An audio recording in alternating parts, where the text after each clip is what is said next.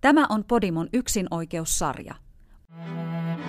Onko yksityisetsivän työ yhtä dramaattista kuin pettämistapauksia tutkivissa tosi-tv-sarjoissa kuvataan? Miksi ihmiset turvautuvat pettämistapauksissa yksityisetsivään? Olen pappi Kari Kanala. Ja minä ratkaisukeskeinen terapeutti Hanna Myllymä. Se on käynyt meillä kaikilla mielessä ja monella ajatukset ovat siirtyneet teoiksi. Pettäminen on aina kiinnostanut ja kiihottanut. Tässä sarjassa avaamme pettämisen kipukohtia ja tarjoamme ymmärrystä pettämisen molemmille osapuolille. Astelkaamme siis yhdessä varovasti pettävällä jäällä.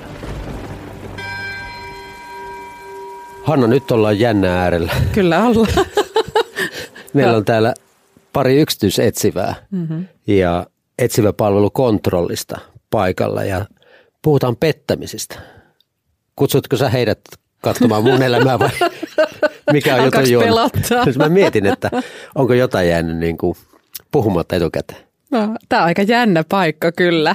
Mitä kaikkea he itse asiassa työssään tekee ja minkälaisiin asioihin lähtee mukaan? Lähdetään ottaa selvää.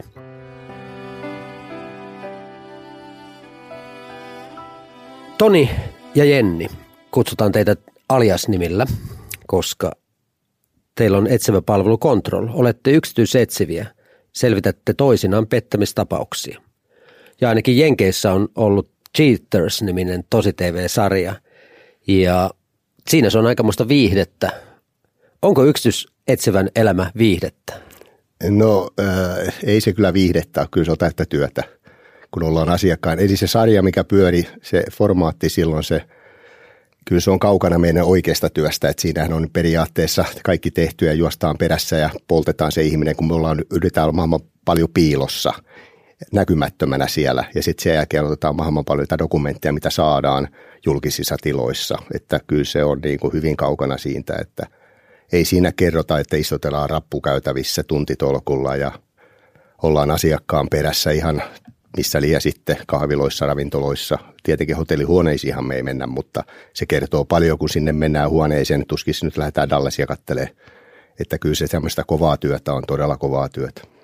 Mistä syntyy kimmoke tällaisen yrityksen perustamiseen? No sanotaanko näin, että aina on ollut pikkusen mielenkiintoa ja semmoista, vähän semmoista kurkkia, semmoista salaisuutta ollut aina ja se vaan alkoi siitä, että kun omat työt, aikaisemmat vanhat työt loppu sitten ja lopetin, mietin, että mitä tässä sitten vielä tekisi myöhemmin ja sitten alkoi siitä tuleen, että rupesin tutustumaan, aina on kiinnostanut ne saksalaiset sarjat, kun oli ne kahden keikka ja tällaisia poliisisarjoja ja siitä se alkoi sitten pikkuhiljaa ja sitten me Jennin kanssa mietittiin ja sitten mä soitin semmoiselle helsinkiläiselle pitkän liiton etsivälle ja kyselin, että olisiko hänellä kiinnostusta ottaa töihin ja sitten hän otti meidät töihin sitten ja siitä se alkoi ja tuntui, että aika on mun oikeasti ala.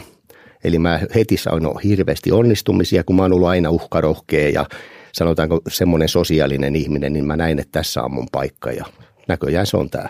Jenni, mitä muita hyviä ominaisuuksia paitsi sosiaalisuus on yksityisetsevällä? No just toi uteliaisuus, sitten kärsivällisyys ja rohkeus. Ja vähän semmoinen härskikin pitää olla siellä, että sä uskallat mennä niin kuin lähelle sitä kohdetta ja ottaa niitä kuvia ja sillä tavalla niin kuin ei saa jäätyä siinä, jos se tekeekin jotain yhtäkkiä sitä liikettä. Esimerkiksi sä seuraat jotain henkilöä ja se jääkin vaikka yhtäkkiä pysähtyy, niin mitä sä siinä teet sitten, niin ei saa jäätyä. Mm. Eli vähän niin kuin sä stalkkaat sosiaalisessa mediassa ja sit sä et ikään kuin saa jäädä siitä kiinni. Niin, kyllä. Kuinka suuren osan teidän työstä nämä pettämistapaukset kattaa? No aika lailla siis sanotaanko 70%. Aika iso osa. Mm. Ketkä on asiakkaita? Suurin osa asiakkaista on sanotaanko näin 50-50 on miehet ja naiset. Ei ole enää sitä, että miehet pettää. Kyllä nykyään on tullut hyvin paljon tätä naispuolista. Sanotaanko siinä on se varsinkin se +50. Siellä on lapset lähtenyt maailmalle. Ehkä siellä ei enää se seksi ole sitä, mitä on ennen ollut ja sitä tätä, niin siinä lähdetään sitten hyvin pitkälti hakemaan sitä, ehkä sitä nuorempaa vähän seikkailua siihen elämään. Minkä tyyppisillä asioilla tullaan teidän luoksenne? Eli mitä havaintoja nämä asiakkaat ovat tehneet omasta parisuhteesta? No siinä on ensimmäisenä tietenkin tämä klassillinen, että piilotellaan puhelinta. Eli puhelin on aina mukana ja äänettömällä. Mennään suihkuun, mennään mihinkä tahansa, niin puhelin on mukana. Ei jätetä enää pöydälle sitä.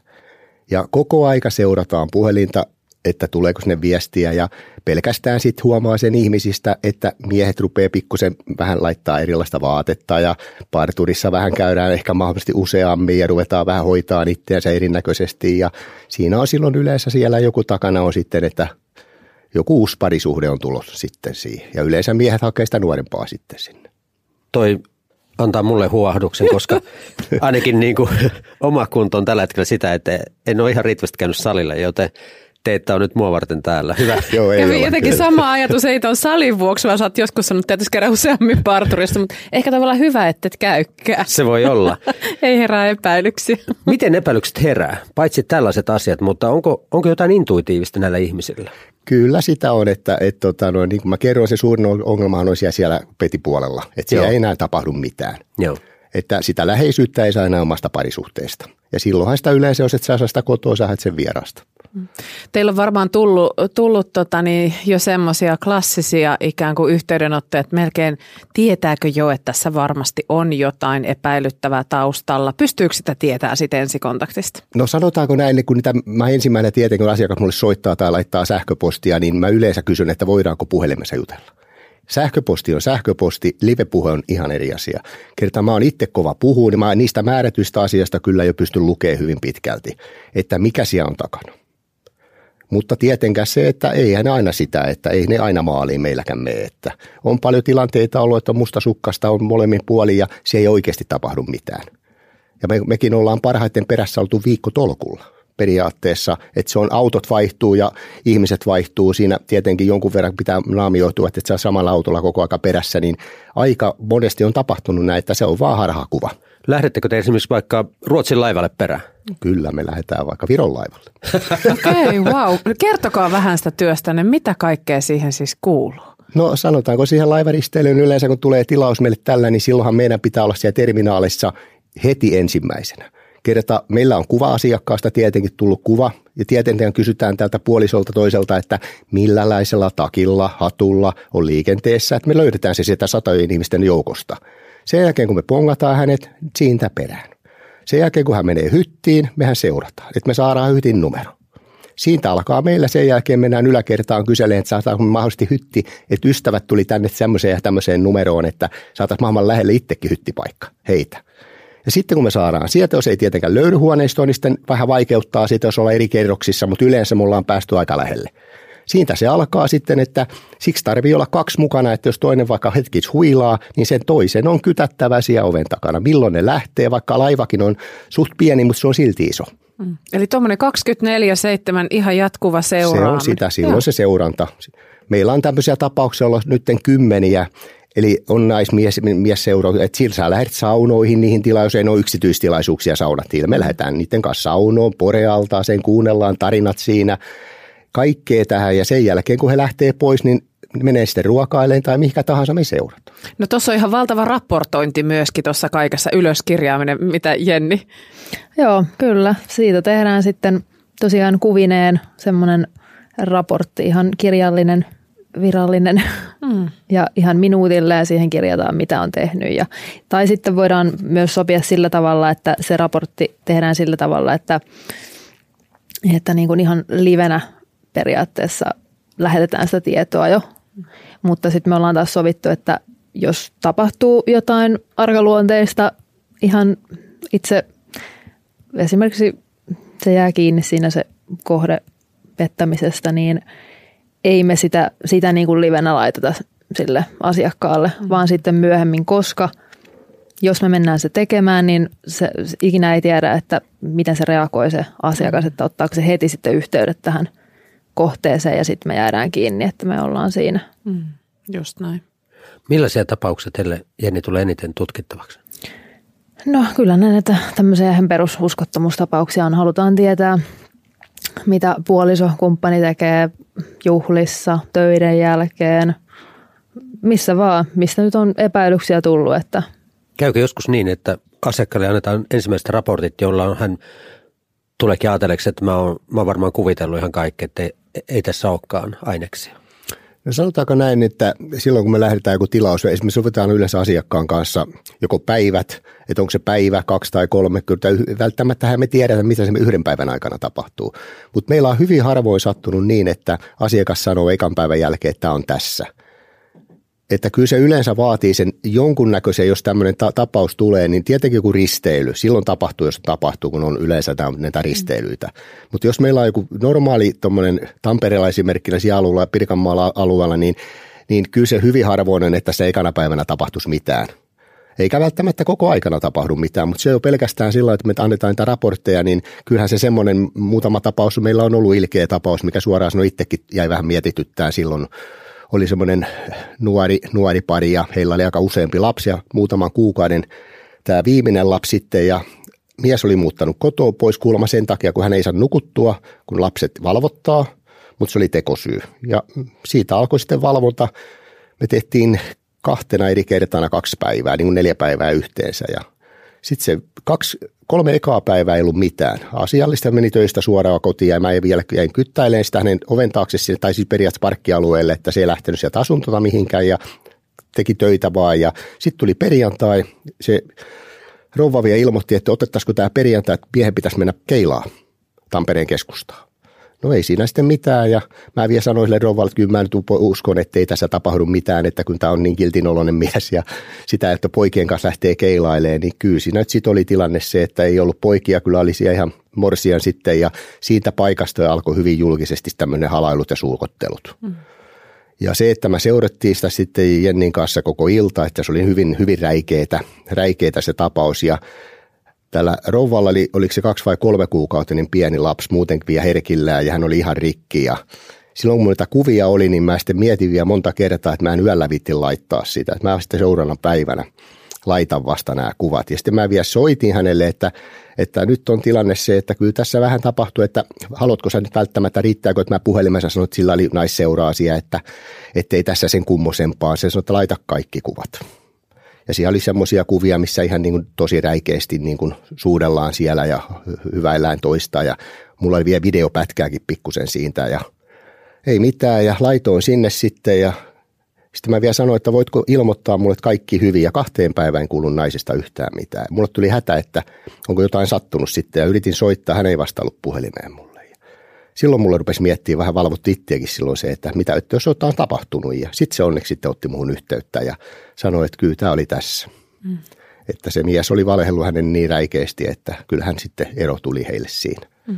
Tulee montakin asiaa tuosta mieleen, mutta erityisesti just toi, että siellähän ollaan hyvin tiiviisti siinä perheen elämässä mukana ja selvästi niin kuin myötä elätte myös sitä tarinaa läpi. Ja toisaalta myöskin se, että kuulostaa, että työ on tosi sitovaa, eli sitä ei etukäteen tiedä, että kuinka pitkä se seurantajakso tulee olemaan ja miten, missä kohdin asiat alkaa ikään kuin selviä. Kyllä. Kun asiakkaas kysyy multa monesti tai kysyy meiltä, että riittääkö päivä. Mä ajattelin, kun mä en ole mikään ennustajajoukko, että mun on vaikea sanoa, mä toivoisin, että se riittäisi. Mutta välttämättä se ei riitä, että jos siellä ei tapahdu mitään, jos sä haluat, se voi loppua tähän, taikka meillähän on minimilasku, tuossa on 4 tuntia. Se on se minimi, mitä me lähdetään tekemään.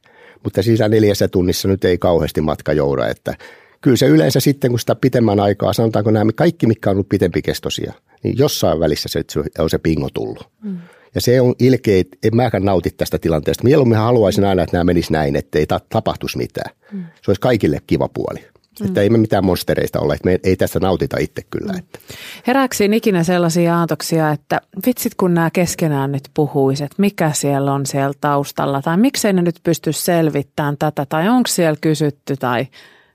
Joo, tämmöisiä tapauksia on, kun Jennikin sen tietää. Moni asiakas on sanonut mulle, että mulla on semmoisia ihmisiä, mistä mä en edes laskuta.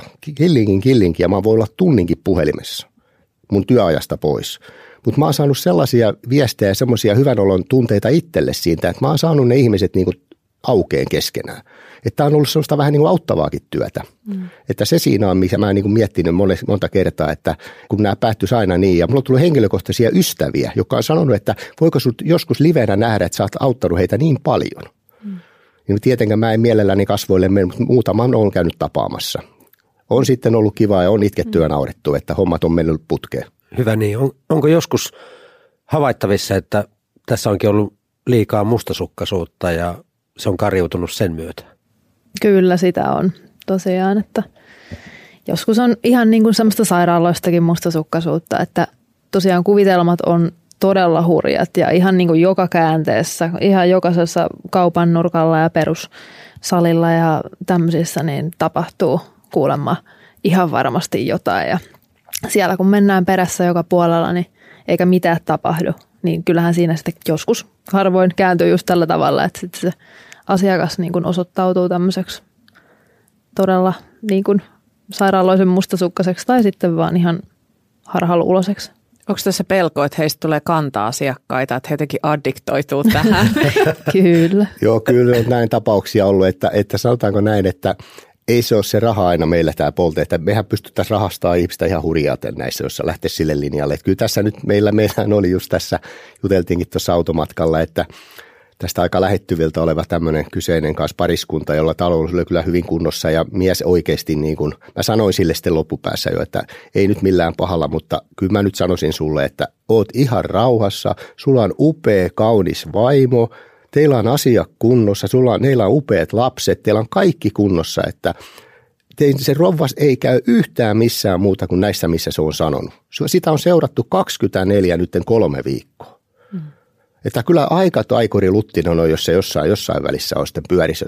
Kun epäiltiin, että on roskakuskin kanssa jo tekemisissä ja ihan niin kuin luulosairautta. Mm. Eli vaaranpaikkoja nähdään kaikkialla. Jos miehellä se itsetunto vähän mureen, niin mä sanon, että hoitakaa ittenne, te olette upea pari ja hoitakaa ittenne kuntoon. Teillä ei ole mitään hätää.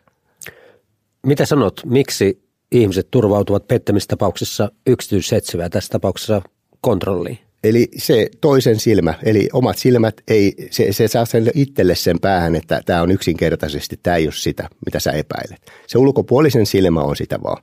Ja kun me ollaan sitä ammatikseen tehty, niin me aistitaan se niin pitkältä, että se on monelle oikeasti se helpotus sen jälkeen, vaikka maksuisi mitä maksu. No jos lähdetään ammatillisuuteen, niin täytyy miettiä myös motiiveja. Minkä takia teistä on tärkeää paljastaa pettäjä tai saada hänet kiinni teoista? No meillähän ei ole se asiakkaa, tilaajallahan se on. Juuri näin. Mehän ei siitä nautita. Juuri Mutta näin. Jos multa otetaan tilaus, niin kyllähän mun pitää hoitaa se loppuun. Niin mielelläni, kun mä sen valehtelisin. Mutta mä teen työni silloin huonosti. Joo. Miten sana kiirii eteenpäin teistä sitten? Suosittelevatko ihmiset sitten tuttaville? Kyllä se näin on, että jos katsoo meidän sivustoa esimerkkinä, mitä siellä on tullut asiakaspalautetta, niin kyllä se kertoo paljon. Siellä ei yhtään huono ole.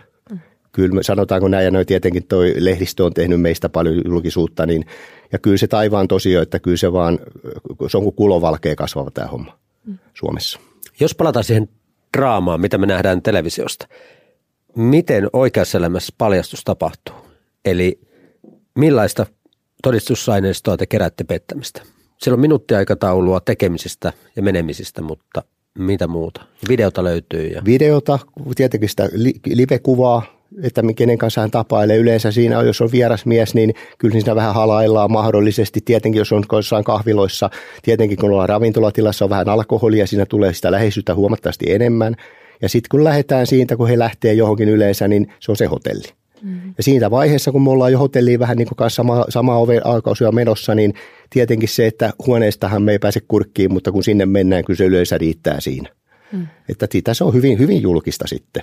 Miten se itse paljastus tuossa sitten tapahtuu? Eli kuulenko oikein, että nyt tämä, joka on uskoton, niin hän ei teistä niin kuin mitään kuule. Tässä ei tapahdu sitä, mitä tapahtui siellä Chidesissä, että siellä mentiin niin kuin kameroiden kanssa perään ja kerrottiin, että nyt jäi rysän päältäkin. Joo, sehän on sarja, joka on tehty täysin niin kuin, mikä ei ole totta, mutta sanotaanko näin, kun mehän yritetään olla mahdollisimman paljon, että meitä ei erota siellä missään joukossa, että me ollaan näkymättömiä. Mutta tietenkin se, että jossain tilanteessa niin on asiakas lähestynytkin meitä, ollaan mietitty, jäätiinkö nyt kiinni. Esimerkiksi Ruotsin risteilyt tuli kerran, me oltiin istumassa vierekkäin Jennin kanssa ja meillä oli lasit siinä ja halailtiin siinä. Niin se kävi suoraan kohde meitä päin ja pysähtyi siihen. Me katsottiin toisiamme ja sitten se kääntyi ja lähti pois ja hetken päästä se tuli taas takaisin siihen. Silloin mä mietin, että nyt taisi tulla jotain, että onko se mies mennyt jotain laulaa sinne mahdollisesti, että kuulla mä oon laittanut sulle perään jotain sinne. Tietenkin kun me katsellaan eri lailla ihmisiä, siellä ehkä moni rupeaa kiinnittämään huomioon.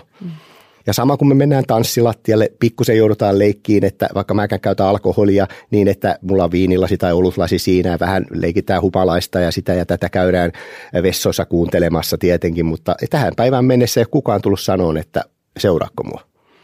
Ja toihan on selkeästi tärkeä toi salassapito myöskin sille, joka teidät tilaa, että hän pystyy pitämään sen salaisuuden, ettei just ton kaltaiset viestit lähde, että mä oon kuule laittanut sun perään seuraajat, että kato vaan. Joo. Sen takia, jos asiakas mulle soittaa, niin mä aina sanon sille, että nyt on tilanne se, että jos tämä homma hoidetaan hyvin, niin sä et sanallakaan mainita, saati sitten johonkin sähköpostiin tai johonkin nettiin jätät auki sivuja meistä. Et sun pitää oikeasti miettiä, tämä menee muuten käsille. Mm. Mutta sitähän me ei tiedetä, jos se on vähän, tiedätkö, kiivasluonteinen tai jotain vastaavaa. Mä vielä kysyn, että onko mahdollista, sä oot heittänyt vaikka puoli vuotta sitten jotain tällaista, että laitanpa sun perään etsiviä, niin sitähän me ei todella tiedetä, mutta jokaiselle painostaan ennen kuin keikka syntyy, että sovitaanko näin, että näistä ei puhuta. Sama kuin Jenni sanoi siitä, että raportti tulee ainoastaan sen jälkeen, kun työt on tehty. Me ei voida aikaisemmin laittaa niitä. No miten laajaan jakeluun tuo raportti sitten menee, että lähdetäänkö siellä niinku yhdessä katselemaan pariskuntana? Mä jotenkin niin kuin näen tilanteen, että kuulepa, että tämmöinen on nyt tapahtunut ja siellä esitellään kuvia ja ikään kuin sitten niin kuin teistä puhutaan siinä niin kuin paljastushetkellä. No on varmasti niitäkin tapauksia, mutta kyllä aika monesti ne asiakkaat heittää sitten vaan ne kuvat ja sanoo, että sut on nähty.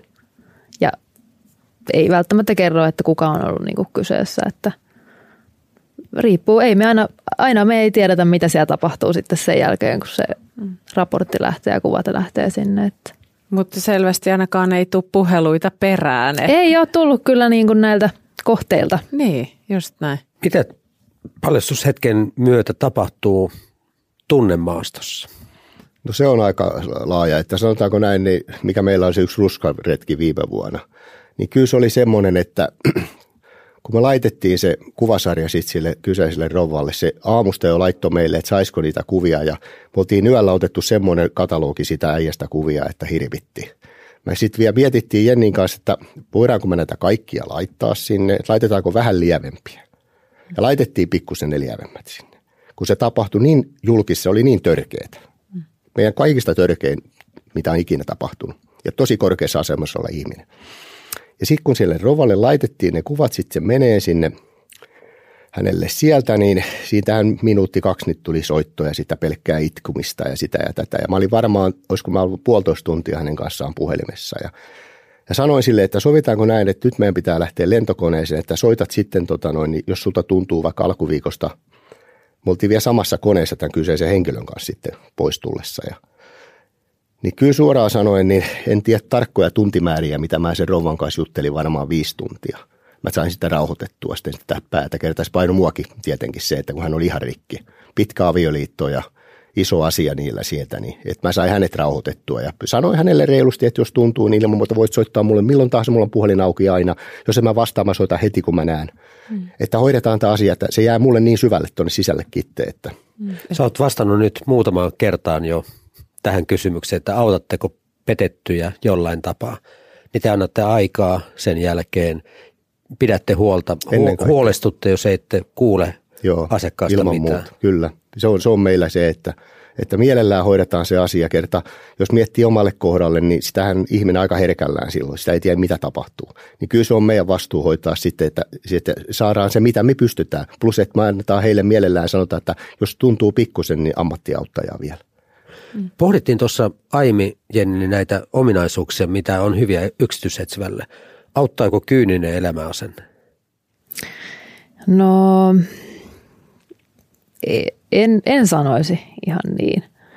Että kyllähän totta kai tässä niin kun jollain tapaa kyynistyy, kun näkee sitä pettämistä. Mutta taas toisaalta niin sitten taas kun on sellaisia ihmisiä, asiakkaita, jotka epäilee ja on ihan varmaa, että se puoliso pettää ja sitten kun me mennään sinne ja todetaankin, että ei näin käy monista kerroista huolimatta, niin se taas vaikuttaa vähän toisella tapaa sitten. Että.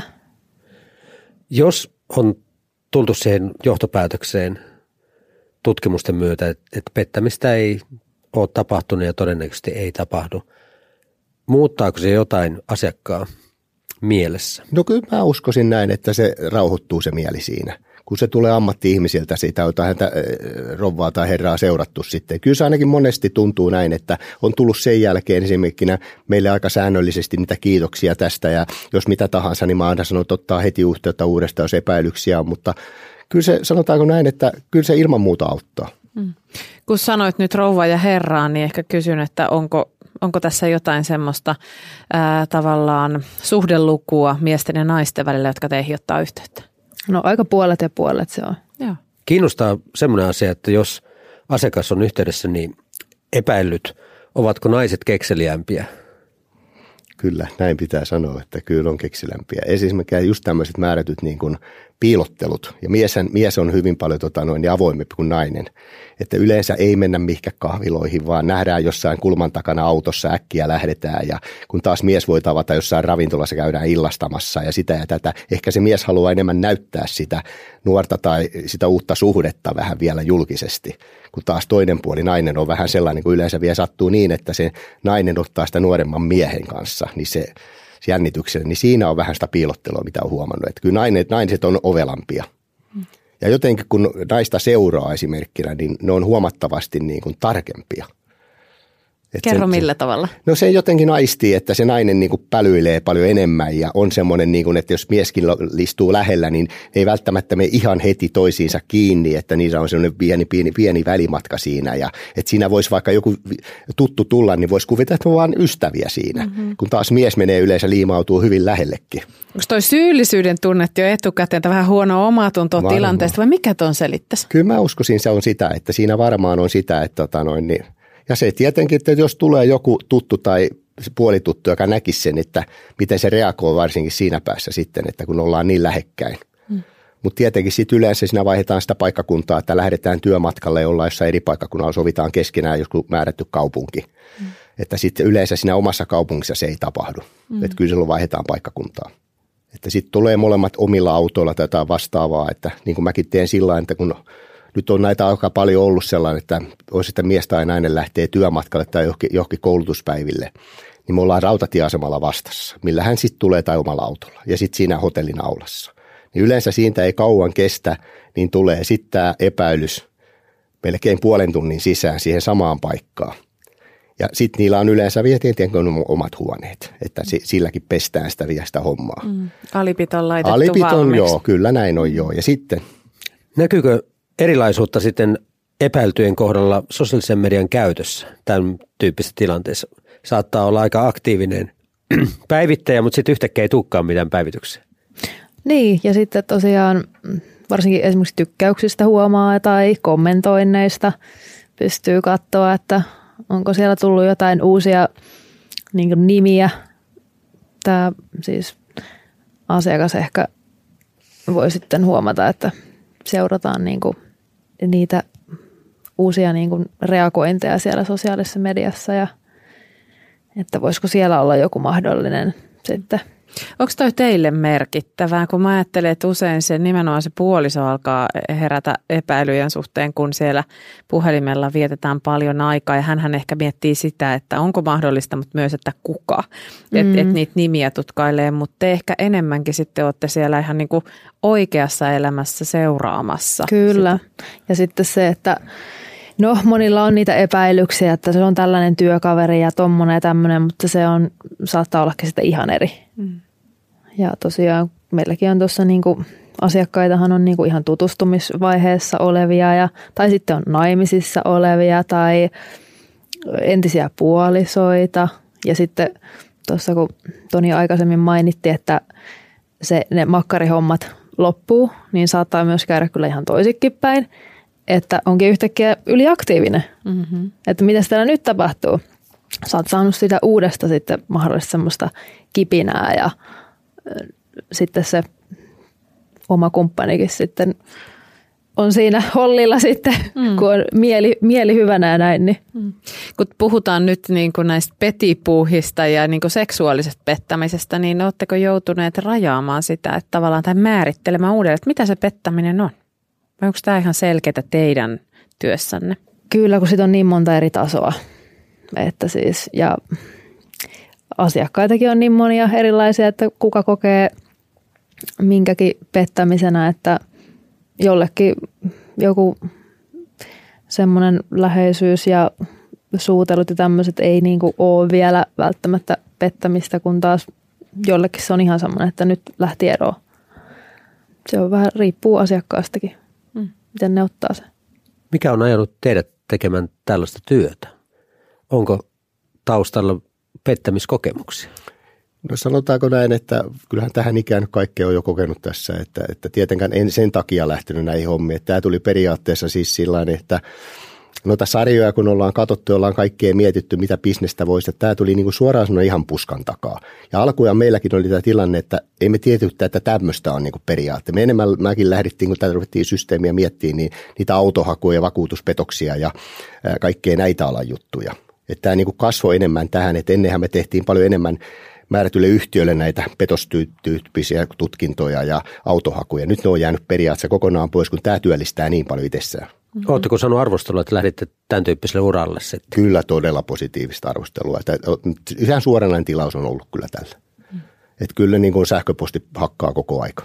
Eli pettämisessä on kyse teidän kannalta luottamusbisneksestä? Kyllä, näin on. Mm-hmm. Ihan täysbisnes.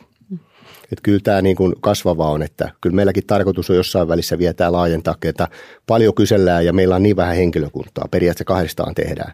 Että kun joka puolella et kerkiä, ja nämä on kumminkin pitkiä keikkoja, periaatteessa mä joudun varmaan parhaassa tapauksessa vuorokauden ympäri. Mm.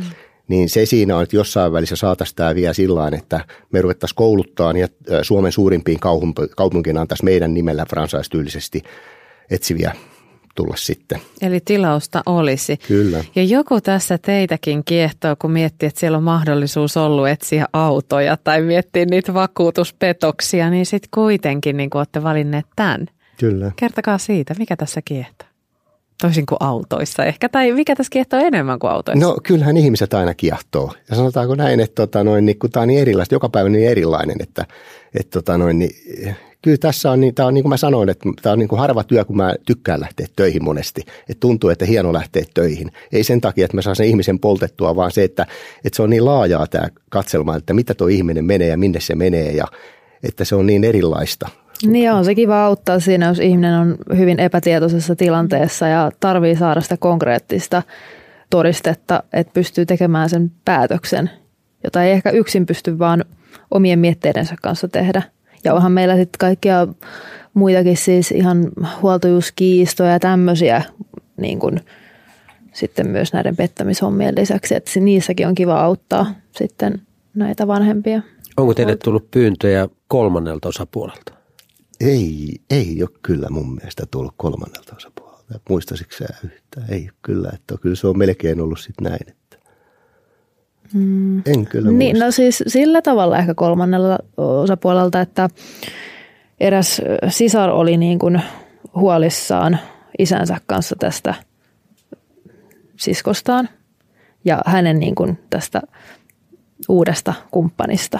Kyllä, joo. Niin oli, se oli vielä. Ja huoli oli vielä ihan. Joo, se kävi kyllä toteen, niin se oli tosi, oli näin kyllä, että se isä ja se sisko oli, joo.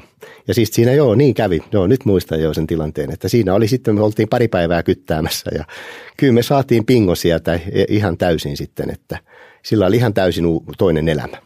Ihan täysin toinen elämä, eri paikkakunnalla. Ja se oli viikot olevinaan töissä ja se olikin siellä toisella paikkakunnalla ihan uusi elämä. Tämä on aika kova. Se, mikä tulee mieleen vielä ikään kuin 3. osapuolen kulmista, voiko siihen olla ikään kuin laajentumisbisnestä, että niin sanottu 3. pyörä, hänelle on sanottu toisen osapuolen taholta siitä, että liitto on ihan viime päättymäisillään ja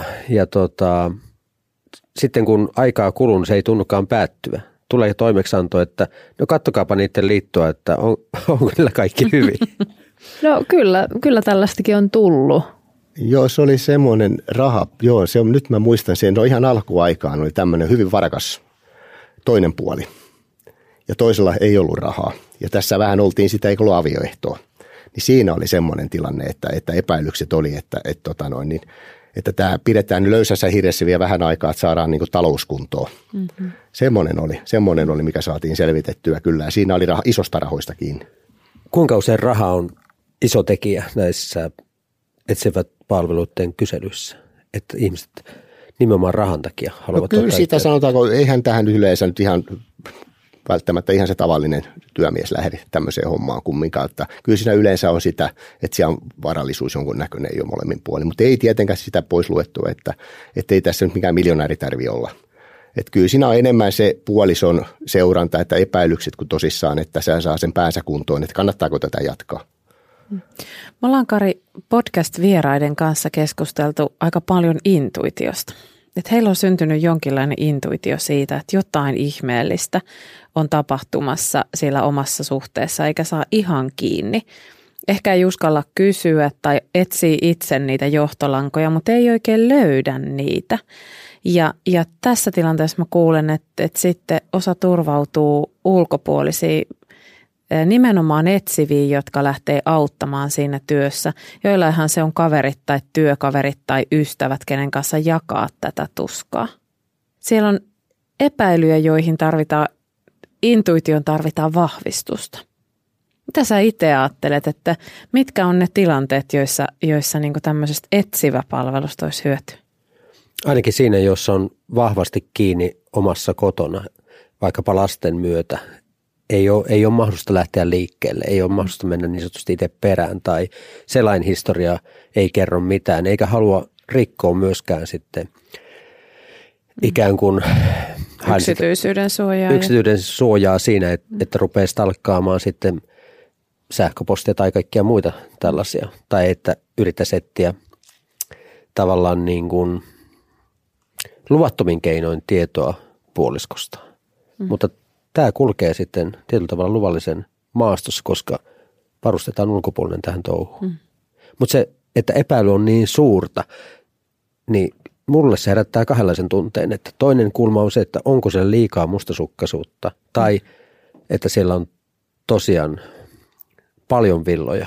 Niin ja puhumattomuutta. Mä ajattelin, että sitten on asioita, joita ei voida niin kuin yhteisesti puhua ja lähdetään hakemaan ratkaisua oman suhteen ulkopuolelta turvautumalla johonkin kolmanteen osapuoleen. Ja jos mietitään pettämistä, niin se ei ole ensimmäinen syy eroon, vaan siellä on rakkauden ja läheisyyden puute, kommunikaation puute. Siellä on erilleen kasvamista. Kokemus, että toinen ei arvosta. Jolloin tämä on tietyllä tavalla ehkä hätähuutosta. Kyllä. Kyllä se sitä on hyvin pitkälti, että jokaiselle on yritetty sanoa, että yrittäkää jutella enemmän ja huomioikaa toisianne.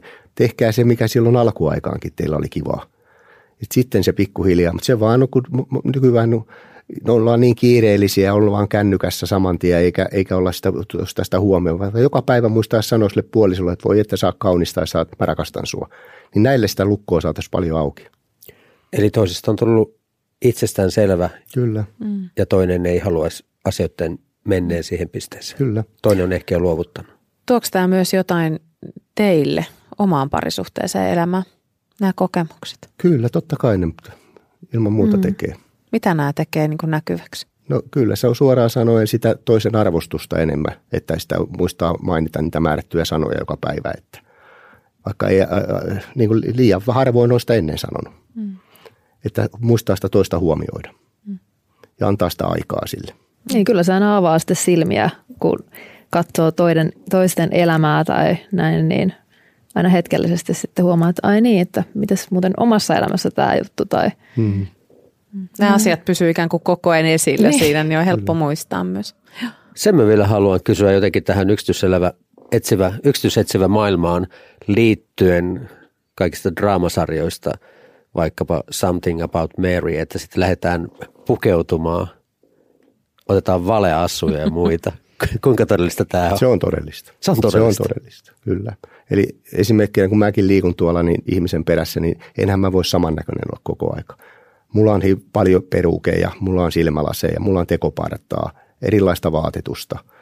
Tietenkään se, että joudun välillä laittaa itteni vähän paksummaksi pojaksi ja sitä ja tätä, että olla talomiehenä välinä. Ja kyllä se on hyvin laaja postinkantajana on ollut ja kyllä se on ollut todella, sama kuin Jennilläkin, niin kyllä siellä vaihtuu rekvisiitta. Ja se me jo kuultiin vaikkapa Ruotsin laivalla, että tarkkaavaisuuden takia ette voi alkoholia paljon juoda siinä. Joo, ei kyllä. Niin se on työtehtävä, eikö näin? Joo, se on, että ei ne juopporeissi ole, kun muutenkaan itse käytän. Niin. Mutta nykyään saa myös tosi hyviä näitä alkoholittomia drinkkejä, mikä näyttää ihan aidoilta alkoholijuomilta. Niin. Kyllä, kyllä. Tässä on vähän niin kuin näyttelijätyöstä osin myöskin kyse. Erilaisia roolisuorituksia. Odotetaan Hollywoodin tarjouksia. Kyllä, just näin. Hei, kiitos tosi paljon. Kiitos kovasti. Kiitos teille. Onko sinua petetty? Tai oletko itse pettänyt?